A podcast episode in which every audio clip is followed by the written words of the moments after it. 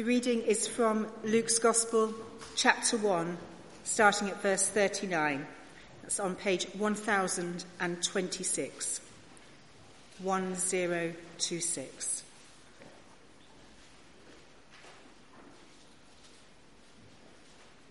It's Luke chapter 1, starting at verse 39. At that time, Mary got ready and hurried to a town in the hill country of Judea, where she entered Zachariah's house and greeted Elizabeth. When Elizabeth heard Mary's greeting, the baby leaped in her womb, and Elizabeth was filled with the Holy Spirit. In a loud voice, she exclaimed, Blessed are you among women, and blessed is the child you will bear. But why am I so favored that the mother of my Lord should come to me? As soon as the sound of your greeting reached my ears, the baby in my womb leaped for joy. Blessed is she who has believed that the Lord would fulfill his promises to her. And Mary said, My soul glorifies the Lord, and my spirit rejoices in God my Saviour for he has been mindful of the humble state of his servant. From now on, all generations will call me blessed, for the mighty one has done great things for me. Holy is his name. His mercy extends to those who fear him from generation to generation. He has performed mighty deeds with his arm. He has scattered those who are proud in their inmost thoughts. He has brought down rulers from their thrones, but has lifted up the humble. He has filled the hungry with good things, but has sent the rich away empty. He has helped his servant Israel, remembering to be merciful to Abraham and his descendants forever, just as he promised our ancestors. Mary stayed with Elizabeth for about three months and then returned home.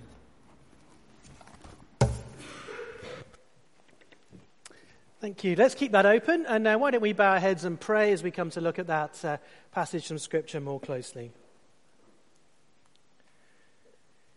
Heavenly Father, we thank you for your word, the Bible. Thank you that you have graciously chosen to reveal yourself and your ways to us in this book. I pray that as we open this passage now and uh, unwrap it a bit, that you would help us to understand it, that we might know you better and live lives that are pleasing to you in every way. For Jesus' sake. Amen.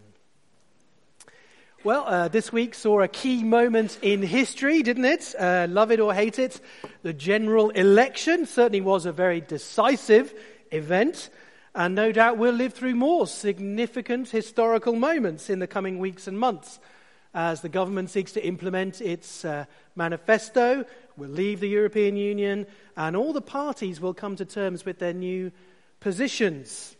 Some were winners this week, some were losers and have lost their seats or their leadership authority. And in other places, I imagine there has been quite a lot of singing and rejoicing. Well, in our reading today, Mary, the Virgin Mother, has come to visit her relative Elizabeth. Both of them are pregnant. Elizabeth is carrying a baby boy, John the Baptist, uh, who will prepare the way for Mary's son, Jesus. So as she stands there with Elizabeth, Elizabeth and Mary together, we have there one of the most significant turning points in all of history. We have there in one room at the same time the high point of the Old Testament and the beginning of something new and far, far greater. See, John the Baptist was the greatest prophet of the old constitution. Jesus himself later said, Truly I tell you, among those born of women, there has not risen anyone greater than John the Baptist. And yet he also said, that the most insignificant Christian is greater than he. So obviously, something startlingly new has arrived. It is a key moment in history. Elizabeth, who's full of the Holy Spirit, it says, declares that Mary and her child are blessed. And so it's no surprise that Mary too is lifted up and carried along by the Holy Spirit. And she sings a song. It's sometimes known by its Latin name, the Magnificat, because she magnifies the Lord. She glorifies him. Uh, if you've got a long memory, you may remember when the Labour Party won an, an election uh, back in 1997, and they sang that song. Do you remember? Things can only get better. Uh, do you remember that song? That told us something about how they were feeling at that moment, what they thought was happening, a new mood. I hear they did also sing that song on Thursday this week in Conservative Party headquarters when Tony Blair's old constituency fell to a Conservative. And no doubt the resonances were clear, the allusions were clear. They told us what they thought was going on. Something is being communicated by that, if you know the history. And in a similar way, Mary's song at this crucial turning point tells us some important things about what is happening to her and she's not ignorant of history as she sings.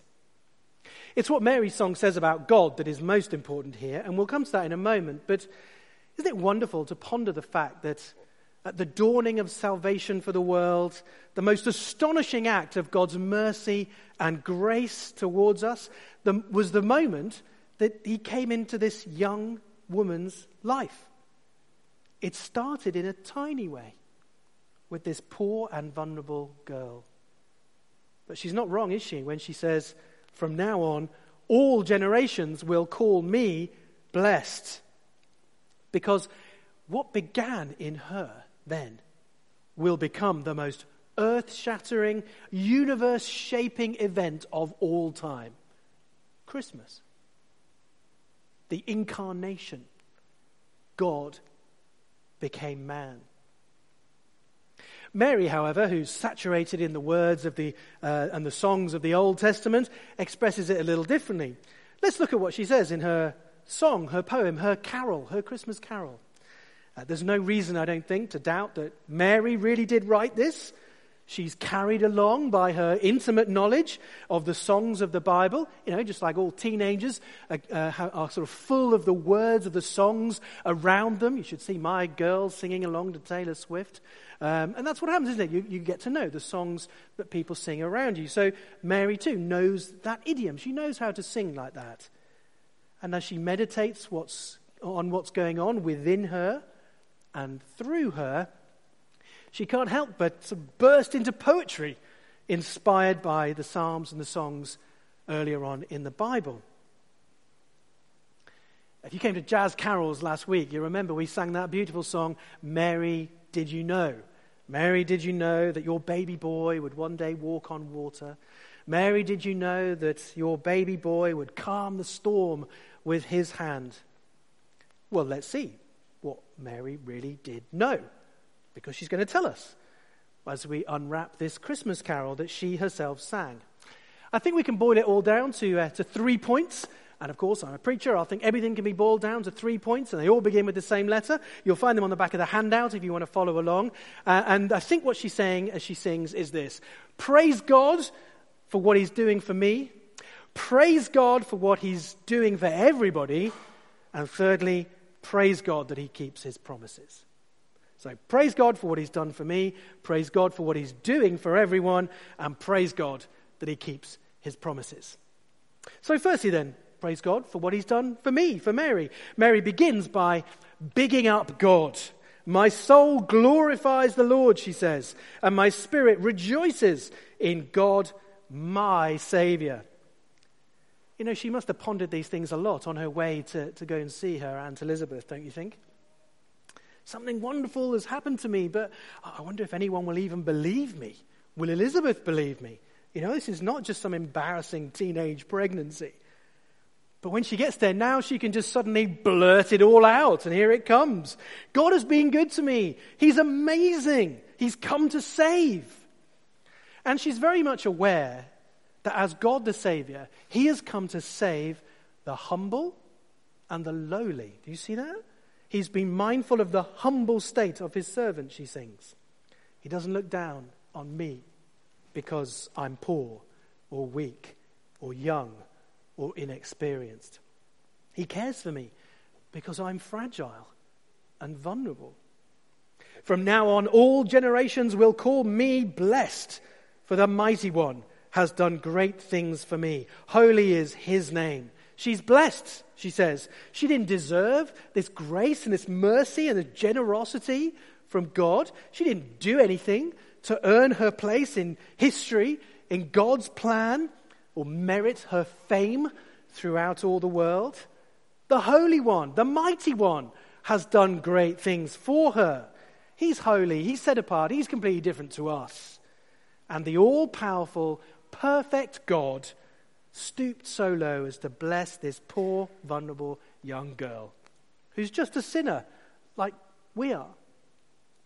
Mary, did you know that the child that you deliver will one day deliver you? Well, yeah, I think she did know that from her song. She praises God for being such a great God and blessing her. So I think she's an example to each and every one of us of the faithful, humble disciple.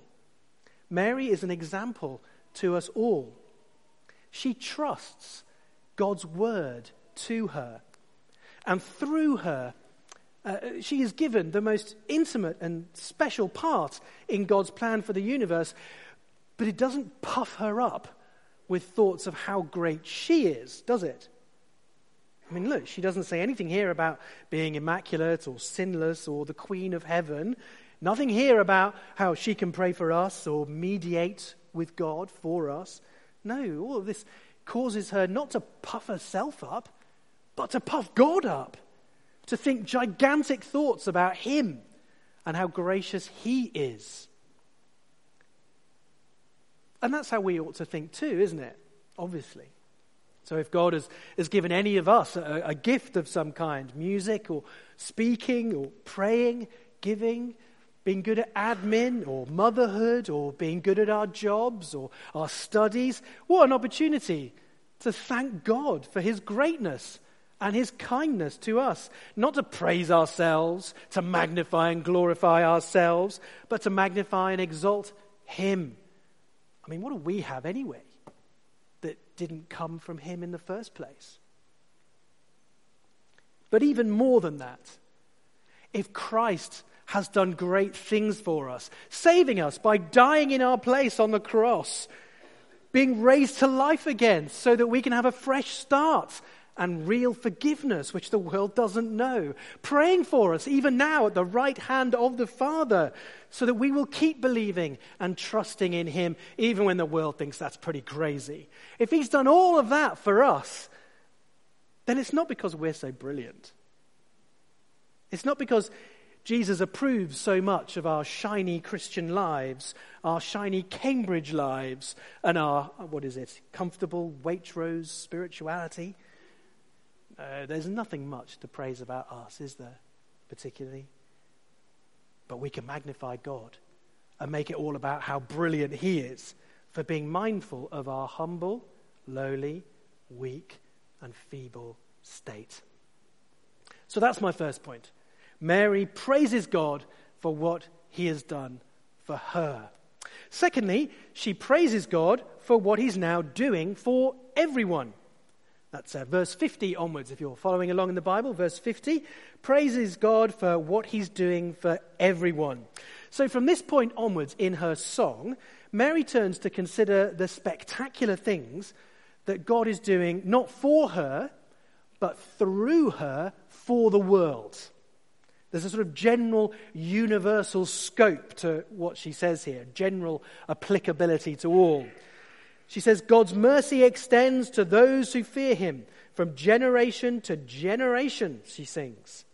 It's not just me that uh, he's being merciful to, it's everyone who fears him for all time. Now, that's not kind of fear as in terror, you know, as in the, the, the frightened face emoji. No, God doesn't want us to be terrified of him. But who he is and what he's done calls for deep respect It calls for profound reverence. And the Bible often calls that awe and reverence fear.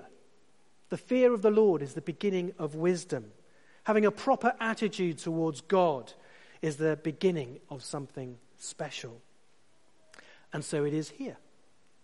She says, He extends His mercy to all those who fear Him from generation to generation. All are included, no matter when they're born. You know, you sometimes hear people say that uh, children are the future of our church. I don't think that's true. I don't believe that. I think children are part of the church now because it's for all generations who fear him, to young, to old, to Mary, and to Elizabeth. We can all experience that mercy. We all need that mercy. What has he done exactly? Well, Mary says, He has performed mighty deeds with his arm. He has scattered those who are proud in their inmost thoughts. That's a great picture, isn't it? I mean, think about it technically. I mean, God is a spirit, so he doesn't really have an arm as such. But, but Mary pictures him here, literally kind of rolling up his sleeves, baring his holy arm, so he can come down and get dirty and help us.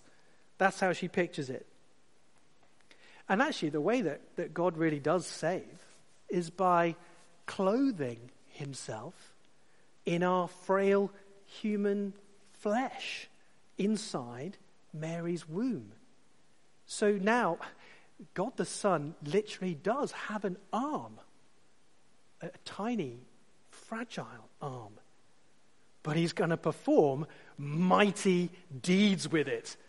Especially when, at the end of the story, of course, he stretches out those arms on the cross to save us. Who does he save? Who gets the benefit of, of all this power?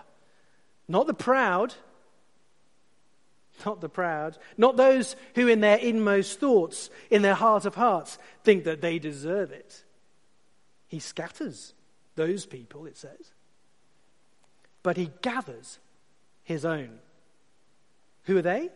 Verse 52. He has brought down rulers from their thrones but he's lifted up the humble. He has filled the hungry with good things, but he sent the rich away empty. You see, God does not help those who help themselves. That might be what people say, but that isn't what Mary says in her song. God helps those who help themselves. It's a very British heresy, isn't it? You know, stiff upper lip, earn your keep, pull your socks up, and God will help you if you do your best. But the genius of what Mary says here is, is that it's so different. She recognizes that God helps those who can't help themselves.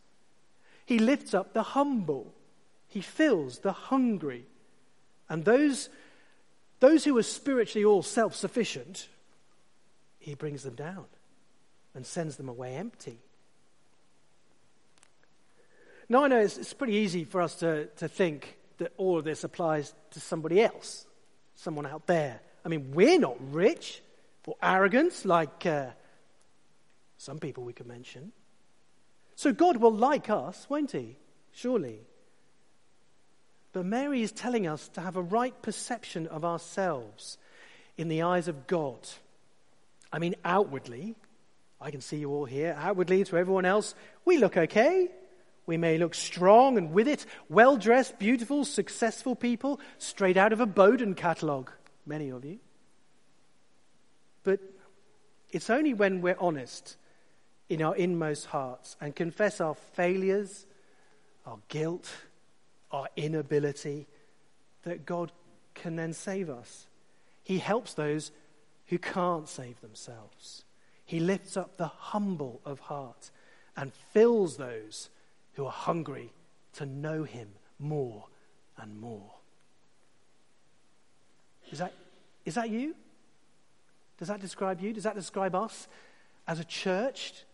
Do we rejoice like Mary in a God who is like this? Or would we really rather prefer he was different and blessed those who deserved it?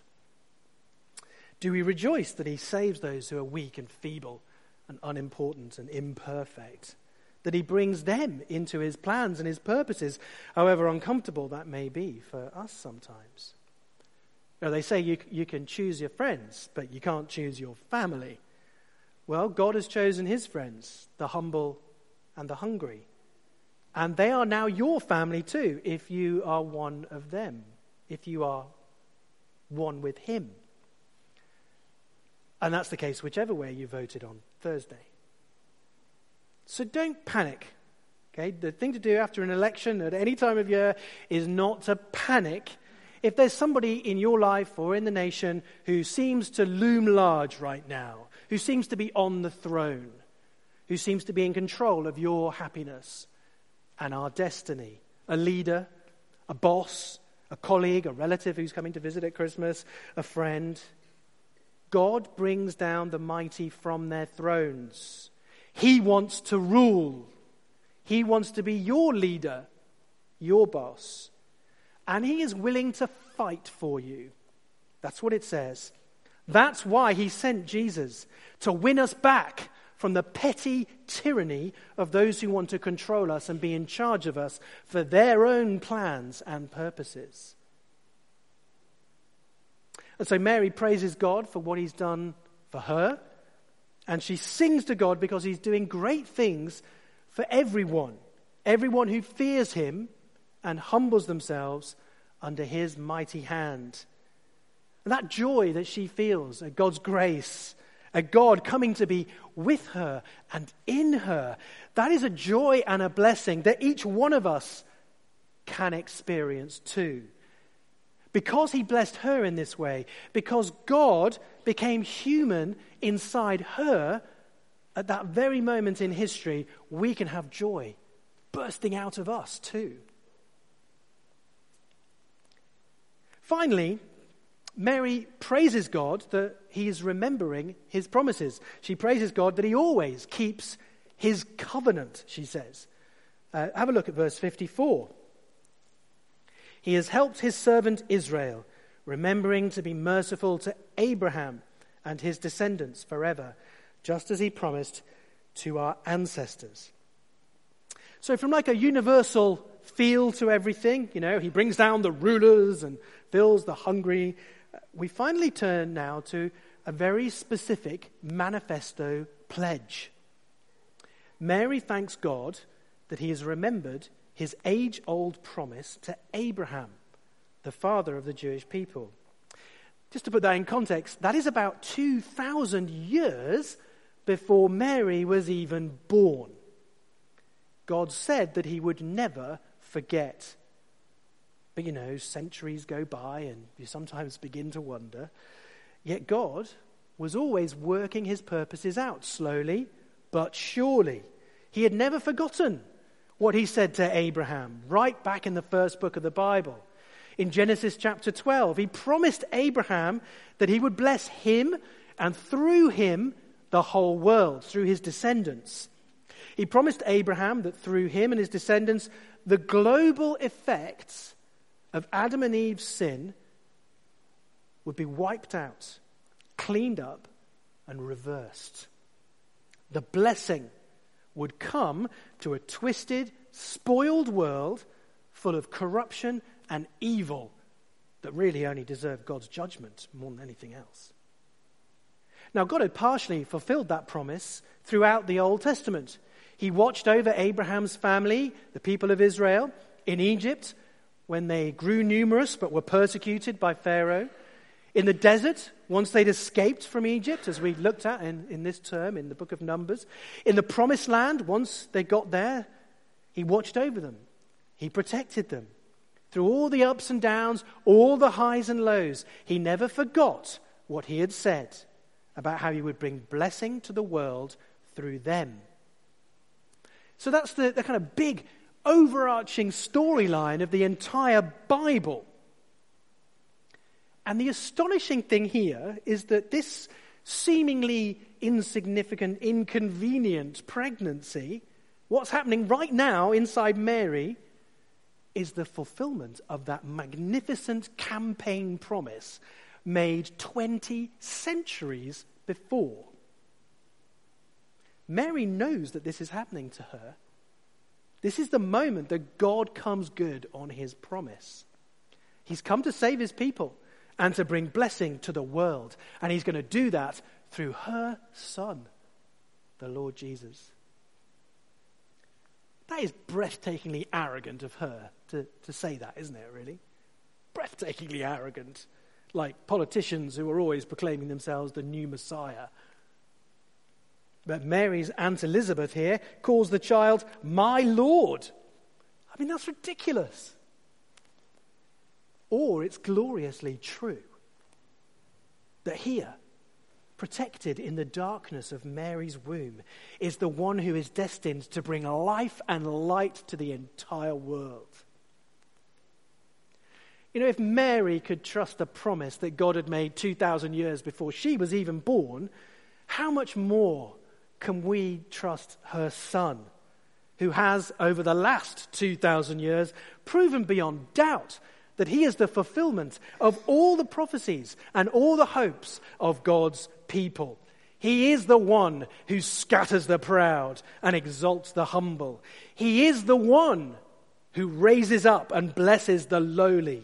He is mercy. He is grace. He is the way and the truth and the life.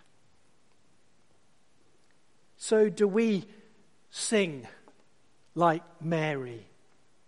Do the songs that are in our hearts day by day reflect on God's goodness to us personally? That, that He should include us in His plan to unite all things in heaven and on earth under one head, Jesus Christ. Do our songs magnify and big up God because of who He is and how great He is? That He turns the world upside down and values humility and trust more than he values the outward appearance of piety and strength? Do our songs repeat the chorus of how God always keeps his promises, how he can be relied on and trusted no matter how long we have to wait, and no matter how bad things may be in our lives? Do we sing like Mary, joyful and triumphant? Do we think like Mary? Do we magnify and adore the God that Mary bore?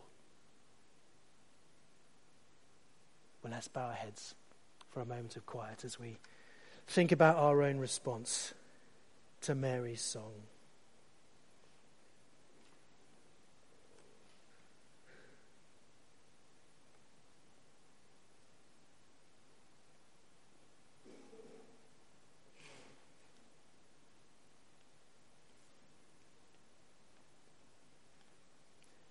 Almighty God, our Heavenly Father, who by His Spirit blessed the Virgin Mary and kept your ancient promises by sending your Son to share our flesh and blood within her.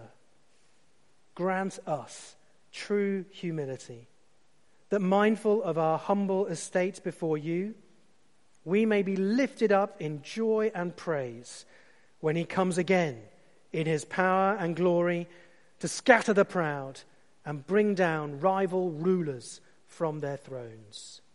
For we ask in his precious name. Amen.